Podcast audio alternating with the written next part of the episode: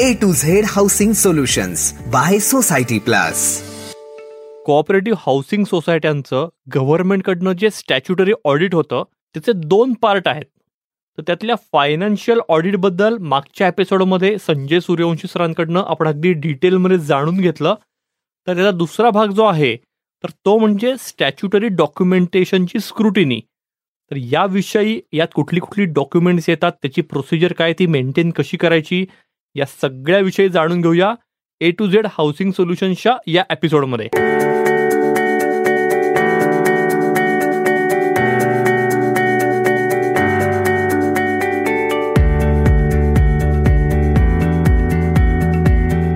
नमस्कार. A to Z housing solutions या आमच्या पॉडकास्टमध्ये सगळ्या श्रोत्यांचं अगदी मनापासून स्वागत. या पॉडकास्टमध्ये सोसायटी प्लस या संस्थेचे फाउंडर संजय सूर्यवंशी यांच्याशी आपण वेगवेगळ्या हाऊसिंग सोल्युशन्स विषयी अगदी मनमोकळी अशी चर्चा करतोय आणि गप्पा मारतोय. या आधीच्या एपिसोड्समध्ये आपण रिडेव्हलपमेंट कन्व्हेन्स डीड त्याच्यानंतर सोसायट्यांचं रजिस्ट्रेशन आणि लास्ट एपिसोडमध्ये फायनान्शियल ऑडिट विषयी जाणून घेतलेला आहे. संजय सर आपल्यासोबत आहेत. नमस्कार संजय सर नमस्कार नमस्कार. तर मागचा एपिसोड खूप महत्त्वाचा होता आणि मी तुम्हाला म्हणलेलं तसं मी आमच्या सोसायटीच्या सभासदांनाही सांगितलेलं आहे पदाधिकाऱ्यांना सांगितलेलं आहे. ते लवकरच कॉन्टॅक्ट करतील तुमच्याशी.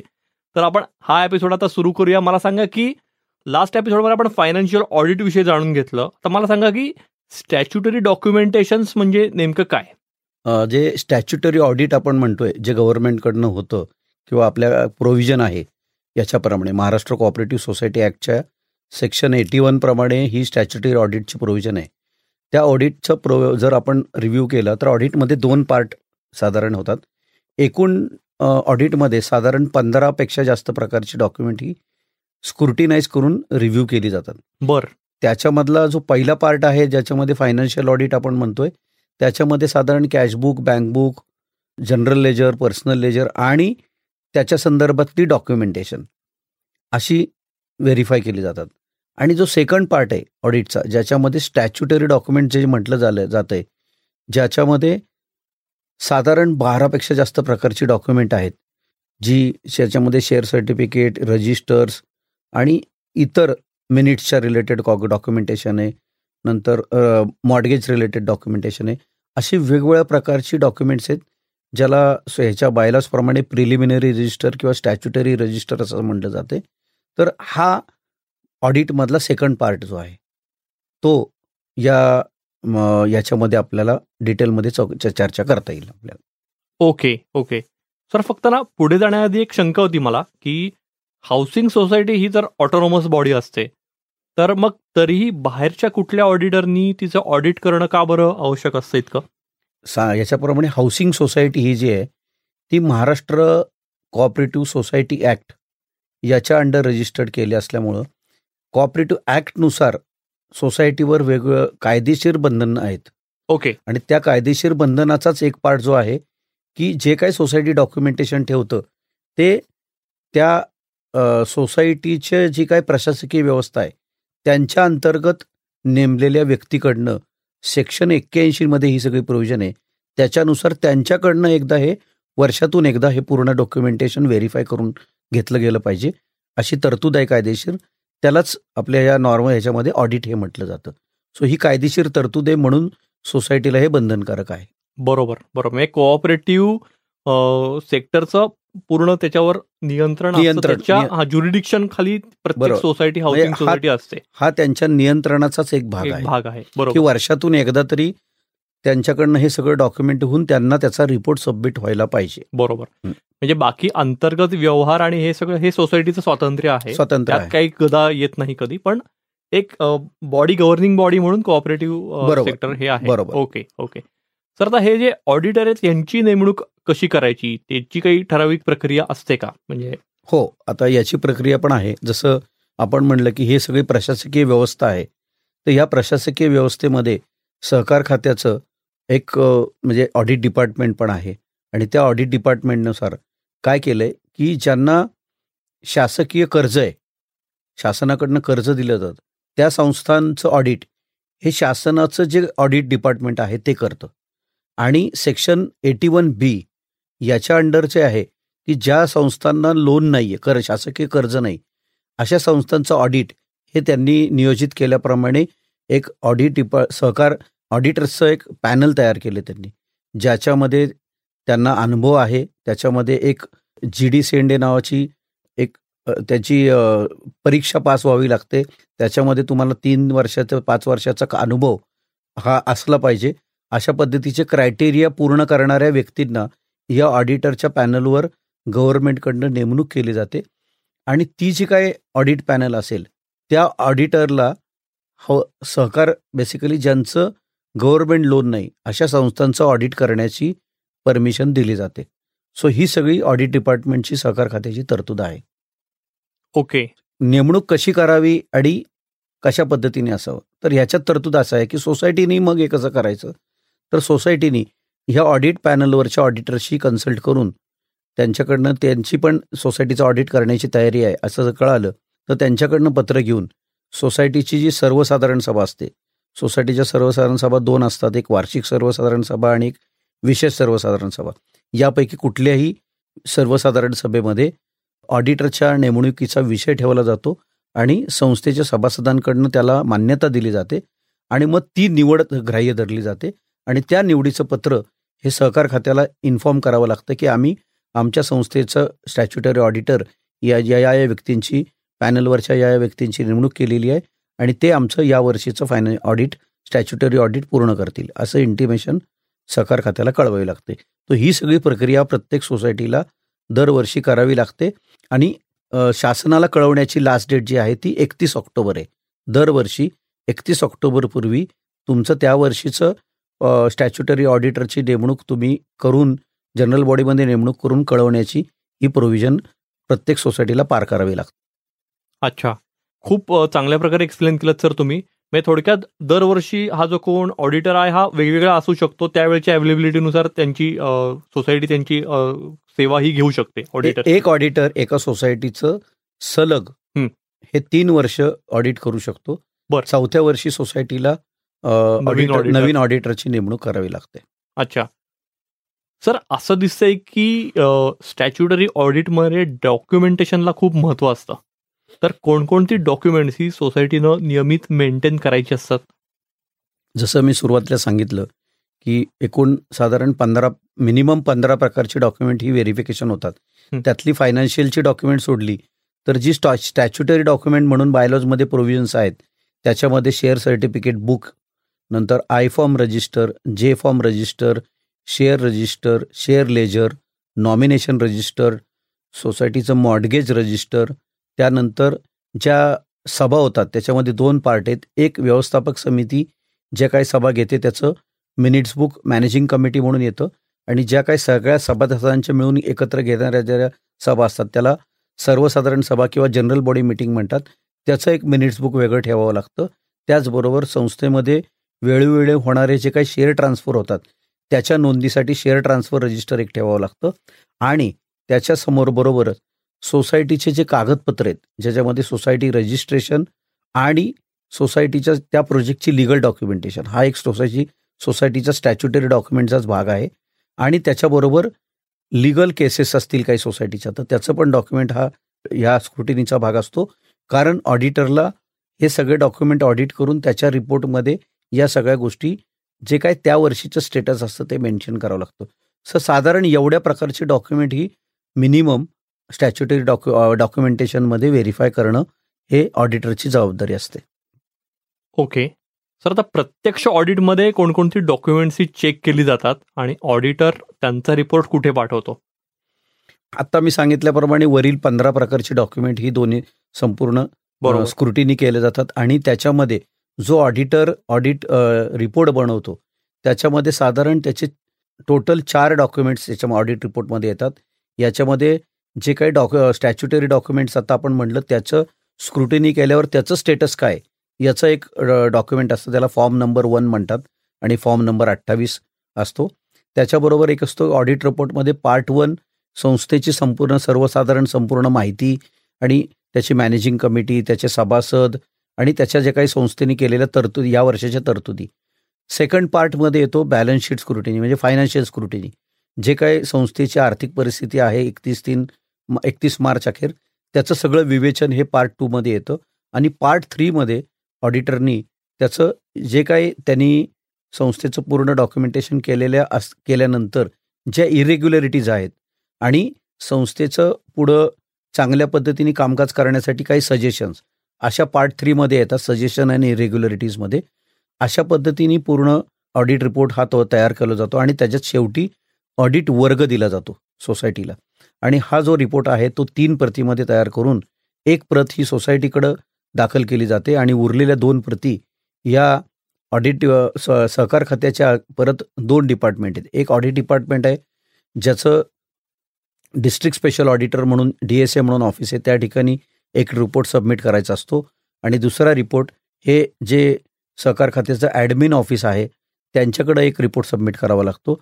अशा पद्धतीचं रिपोर्ट सबमिशन हे ऑडिटरनी या सगळ्या पद्धतीने करायचं असतं.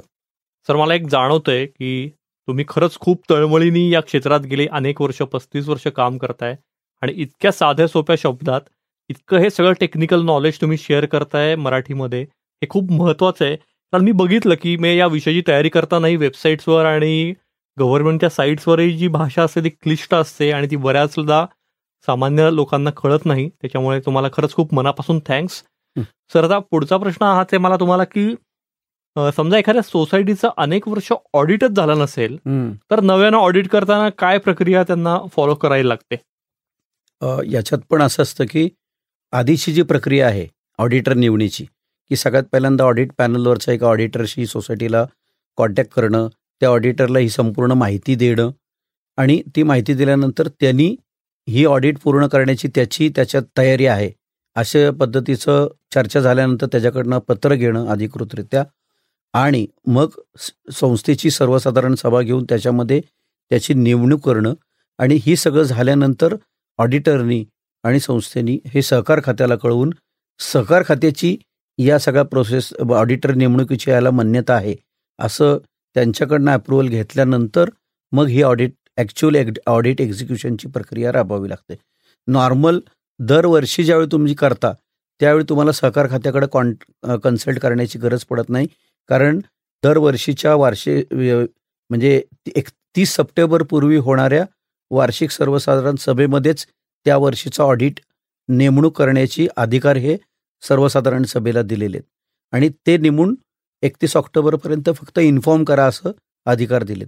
पण या वेळेत जर पूर्ण केलं नाही तुम्ही तर एकतीस ऑक्टोबरनंतर मात्र शासन त्यांना हवं तो ऑडिटर हा संस्थेवर नेमू शकतं अशी प्रोव्हिजन आहे. आणि आता ज्यावेळी तुम्ही म्हणताय की वर्षानुवर्ष ऑडिट झालं नसेल तर मात्र सहकार खात्याला जाऊन त्यांच्या परवानगीनी ही सगळी प्रक्रियेला कन्फर्मेशन घेऊन मग तुम्हाला त्यांना ऑडिट पूर्ण करावं लागतं संस्थेला. पण सर अशा केसेसमध्ये म्हणजे वर्षानुवर्ष ऑडिट झालं नसेल तर सहकार खात्याकडनं काही दंडात्मक कारवाई त्या सोसायटीला हो. हे करायला याच्यामध्ये आपल्या बायलॉजमध्ये आणि कोऑपरेटिव्ह ऍक्टमध्ये याचे सगळे डिटेल प्रोव्हिजन आहेत. ज्याच्यामध्ये जर तुमचं वर्षानुवर्ष ऑडिट नसेल तर त्याची दंडाची म्हणजे पेनल्टी या पद्धतीने पण तरतूद आहे. त्याचबरोबर जर वेळेत हे सगळं पूर्ण नाही झालं तर व्यवस्थापक समिती आणि पदाधिकाऱ्यांवर बॉडी डिझॉल्व करणं किंवा त्यांचे पद रद्द करणं या पद्धतीचे वेगवेगळ्या प्रोव्हिजन्स पण बायलॉजमध्ये तर हे ज्यावेळी रजिस्ट्रारच्या निदर्शनास येतं त्यावेळी रजिस्ट्रार पूर्ण सगळ्या गोष्टीचं इन्स्पेक्शन करून त्यानुसार योग्य तो निर्णय कायदेशीर प्रोव्हिजन धरून घेतात. त्यामुळं याच्यामध्ये जर ही सगळी म्हणजे काय म्हणतात ना की कन्सिस्टन्सी नसेल आणि जबाबदारी घेतली आहे त्याचं जर पार पाडली नसेल तर त्याच्यामध्ये कायदेशीर प्रोव्हिजनप्रमाणे कारवाई करण्याचे अधिकार हे निबंधकाला आहेत. Okay okay. सर सोसायटीच्या पदाधिकाऱ्यांनी कोणकोणते कंप्लायन्स डॉक्युमेंट्स हे मेंबर्सकडून घेणं अपेक्षित असतं? आता नॉर्मल तुम्ही मेंबर आहात ना तर तुमचं तुम्ही ज्या फ्लॅटमध्ये राहता त्या फ्लॅटचं रजिस्टर्ड डॉक्युमेंट हे त्याची झेरॉक्स कॉपी सोसायटीकडे असणं गरजेचं आहे. त्या रजिस्टर्ड डॉक्युमेंटमध्ये संपूर्ण डॉक्युमेंट ज्याच्यामध्ये स्टॅम्प ड्युटी भरल्याचं आणि रजिस्ट्रेशन झाल्याचं जे कागदपत्र असतं ज्याला आपण इंडेक्स टू म्हणतो तो हे स हे एक एक कॉपी ही सोसायटीकडे असली पाहिजे. दुसरं असतं त्या सभासदांनी त्याचा कायदेशीर प्रतिनिधी म्हणून कोण ज्याला नॉमिनेशन ही फॅसिलिटी आपल्या कोऑपरेटिव्ह ॲक्टमध्ये आहे तर नॉमिनेशन फॉर्म भरून घेणं हा एक कंप्लायन्स डॉक्युमेंटचा पार्ट आहे. ओके ज्यावेळी तुम्ही भाडेकरू जर तुमच्या फ्लॅटमध्ये ठेवत असाल तर त्या संदर्भातले आपले कागदपत्र पण बायलॉजमध्ये दिलेत की नवीन भाडे जो काय मेम तिथं ठेवणार असेल भाडेकरू त्याला नॉमिनल मेंबरशिपचे कागदपत्र सोसायटीकडे सबमिट करणं. नंतर जो भाडेकरू आणि त्यांच्या दोघांमधले झालेला लिव्ह अँड लायसन्सचा करारनामा असतो रजिस्टर्ड त्याची कॉपी जवळच्या पोलीस स्टेशनमध्ये जे काही काग कागदपत्र दिले जातात त्यालामध्ये ह्याला तुमचं डॉक्युमेंट व्हेरिफिकेशनचा पार्ट असतो त्याची कॉपी तर ह्या सगळ्या गोष्टी हा कम्प्लायन्सचाच पार्ट आहे. ॲप्लिकेबल असेल तसं. ओनर राहत असेल तर रजिस्टर्ड डॉक्युमेंट आणि नॉमिनेशन या दोनच गोष्टी लागतील. जर ओनरच्या ऐवजी भाडेकरू राहत असेल तर हे कम्प्लायन्सेस पूर्ण करणार ज्यावेळी तुम्ही ट्रान्सफर फ्लॅट करता किंवा फ्लॅट विकता म्हणजे आयदर हेअरशिप ट्रान्सफर किंवा फ्लॅट सेलचं ट्रान्सफर असेल तर त्यावेळेचे कम्प्लायन्सेस वेगळे. तर हे बायलॉज पण हे पदाधिकाऱ्यांनी वेळोवेळी सभासदांशी कॉन्टॅक्ट करून त्या त्या केसेसप्रमाणे त्या त्या ह्याच्याप्रमाणे बायलॉजच्या तरतुदीप्रमाणे डॉक्युमेंट सभासदांकडनं आधी इन्फॉर्म करणं आणि मग सभासदांनी ते डॉक्युमेंट सबमिट करणं अशी प्रक्रिया अवलंब करावी लागते. ओके तर तुम्ही आत्ता उल्लेख केलातच पण मागे बोलताना तुम्ही म्हणलेला आठवते की फ्लॅट सेल्स ट्रान्सफर आणि हेअरशिप ट्रान्सफर यासारख्या महत्त्वाच्या प्रोसिजर्सही यात समावेश होतो सगळ्या डॉक्युमेंटेशन हो नक्की नक्की. हे अगदी सांगायचं तर सोसायटीच्या ह्या ॲडमिनिस्ट्रेशन प्रोसेसमधला महत्त्वाचा भाग आहे की सुरुवातीचे डॉक्युमेंट झाल्यानंतर जी डॉक्युमेंट बदल होणारी डॉक्युमेंट आहेत त्याच्यामध्ये जनरली सभासदांचं बेसिकली जे शेअर ट्रान्सफर म्हटलं जातं याला शेअर ट्रान्सफर फॉर्मॅलिटी असं म्हटलं जातं.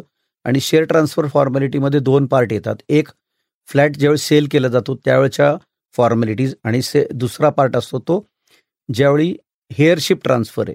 म्हणजे अंतर्गत फॅमिलीच्या अंतर्गत कुठल्याही प्रकारचं ट्रान्सफर झालं त्याला हेअरशिप ट्रान्सफर म्हटलं जातं.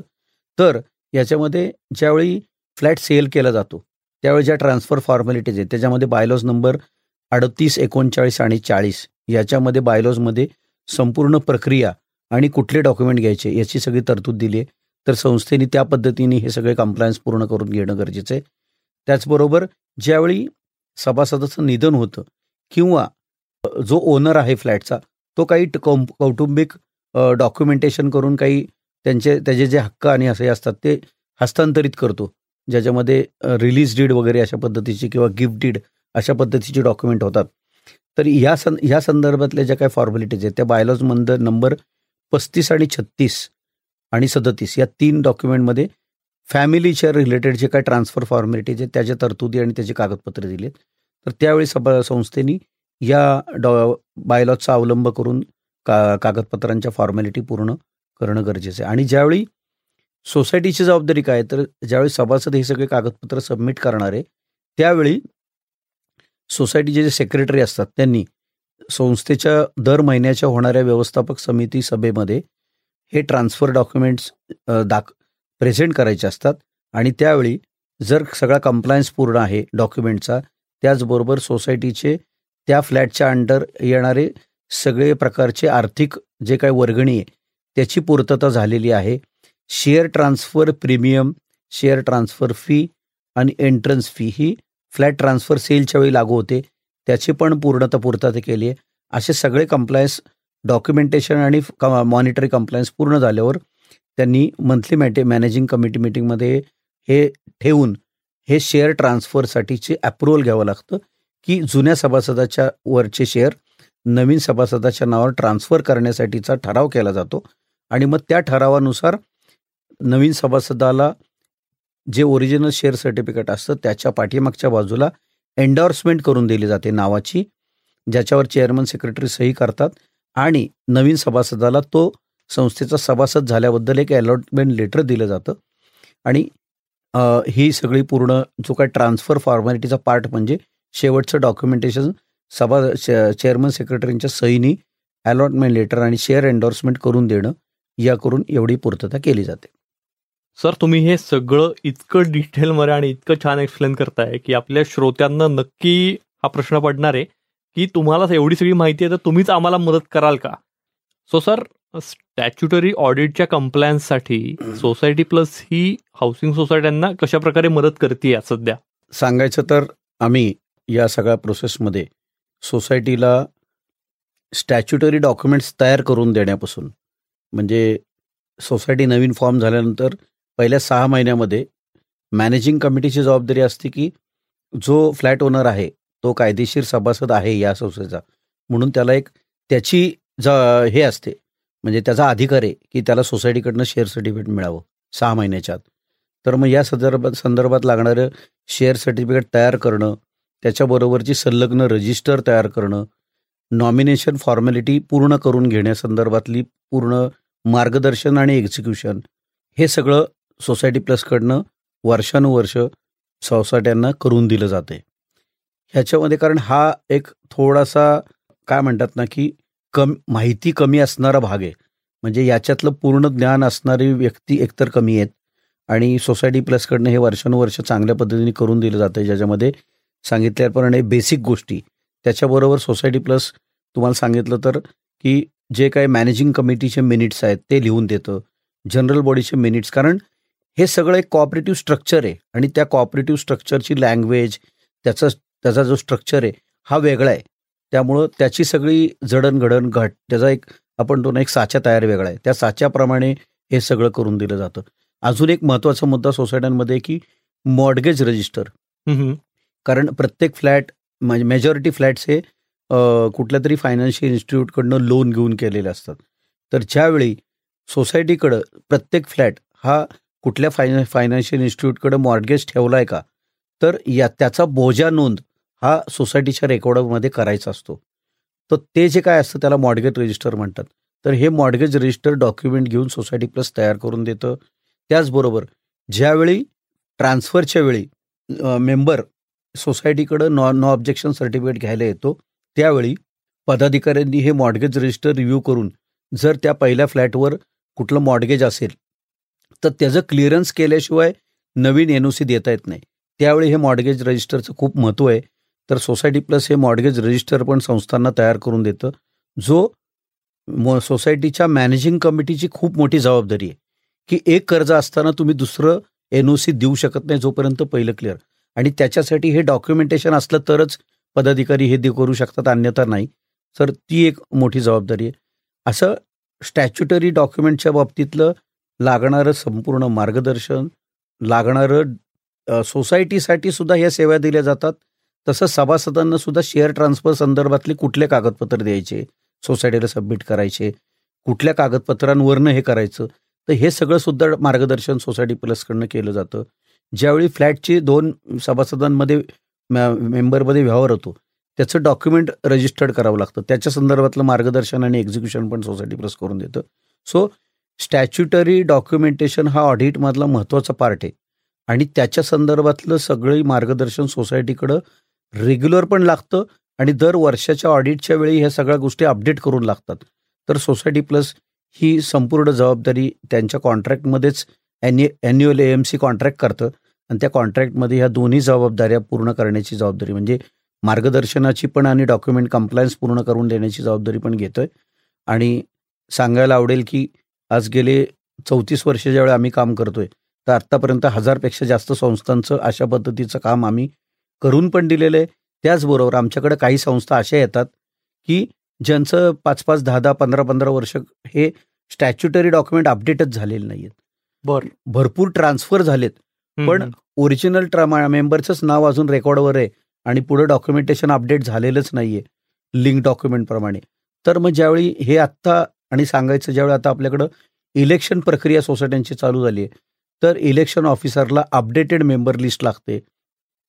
आणि ज्यावेळी मेंबरचे डॉक्युमेंट आपल्या सोसायटीचं चेक केल्यावर कळतं की डॉक्युमेंटच अपडेट नाही आहे तर आता सोसायटी प्लसने ही हे सगळं जुनं डॉक्युमेंट अपडेट करून जी लेटेस्ट वोटर लिस्ट असते किंवा लेटेस्ट मेंबरची लिस्ट असते ती तयार करण्यासाठी ही सगळी प्रक्रियामध्ये पूर्ण डॉक्युमेंटेशन अपडेट करून देण्याचं पण आम्ही म्हणजे अगदी मी तुम्हाला सांगेन की माझ्याकडं सोसायट्यांचं पाच वर्ष दहा वर्ष पंधरा वर्ष मी तीस वर्षाचं डॉक्युमेंट व्हेरिफिकेशन आणि अपडेशन करून सुद्धा दिलेलं आहे.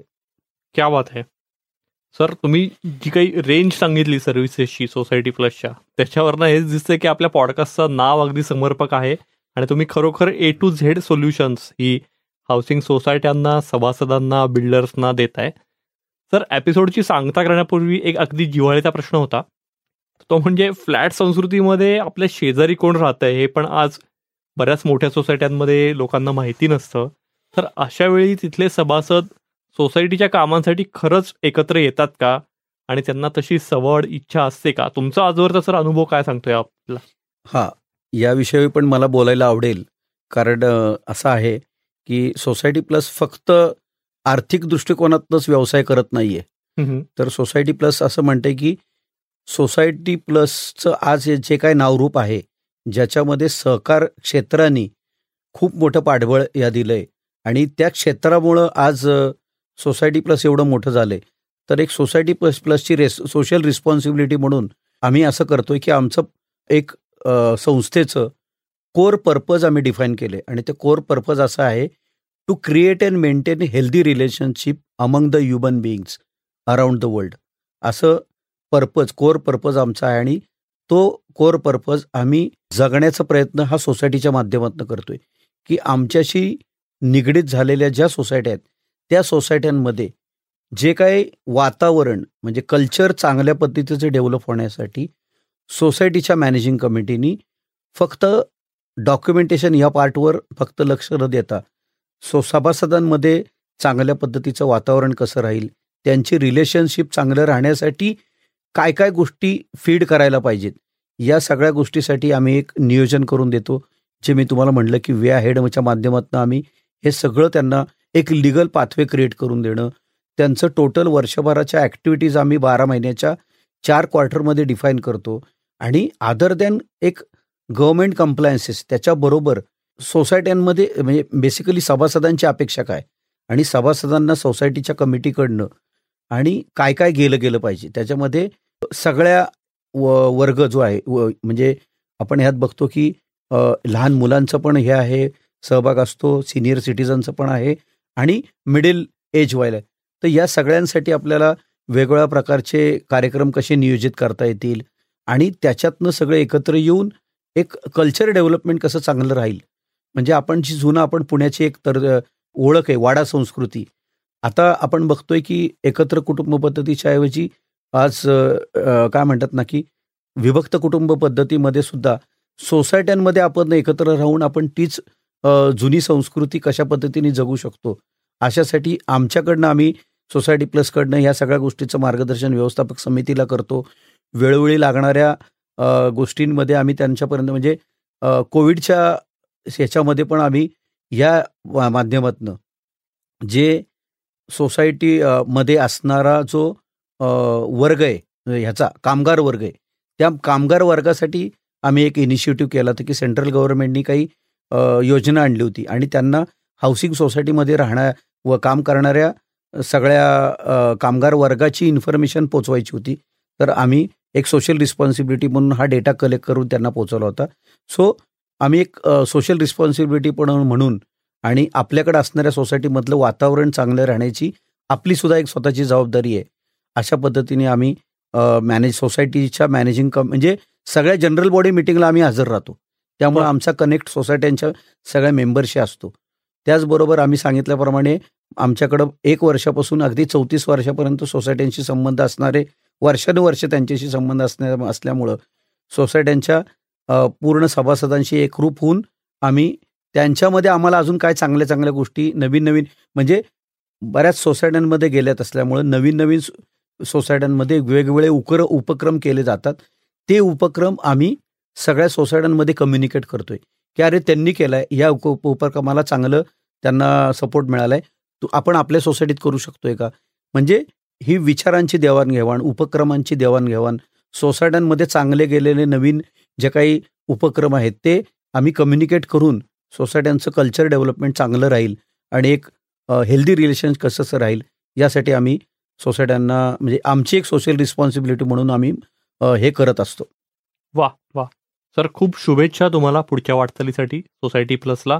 आणि हे खरंच खूप महत्वाचं आहे कारण जो कम्युनिकेशन पार्ट आहे. हाच बऱ्याचदा लॅकिंग असतो सोसायट्यांमध्ये म्हणजे पदाधिकाऱ्यांमध्ये आणि मेंबर्समध्ये असेल किंवा सोसायटीमध्ये आणि बिल्डरमध्ये असेल तर हा खूप महत्त्वाचा दुवा साधण्याचं काम सोसायटी प्लसच्या माध्यमातून तुम्ही करताय. सो तुम्हाला खरंच खूप शुभेच्छा. धन्यवाद. श्रोते हो हा एपिसोड तुम्हाला कसा वाटला आम्हाला नक्की कळवा. हा पॉडकास्ट तुम्ही जिओ सावन गाना त्याच्यानंतर Spotify Apple podcast Amazon music किंवा अगदी यूट्यूबवरही मोफत ऐकू शकता. सो ज्या कुठल्या प्लॅटफॉर्मवर ऐकताय तिथे लाईक करायला आणि सबस्क्राईब करायला विसरू नका. भेटूया पुढच्या एपिसोडमध्ये पण जायच्या आधी सोसायटी प्लसला जर तुम्हाला थेट संपर्क करायचा असेल त्यांच्या कुठल्या सेवांचा लाभ घ्यायचा असेल तर त्यांचा नंबर नक्की नोट डाऊन करून घ्या. Eight nine five six two six zero seven three zero. मी परत एकदा रिपीट करतो. Eight nine five six two six zero seven three zero. Society plus dot co dot in या वेबसाईटला तुम्ही भेट देऊ शकता. आत्ता आपण ऐकलात A to Z housing solutions हा पॉडकास्ट सादरकर्ते होते संजय सूर्यवंशी आणि Niranjan Medhekar. A to Z housing solutions he society प्लसची निर्मिती असून मीडिया नेक्स्ट आणि साऊंड्स ग्रेडची प्रस्तुती आहे.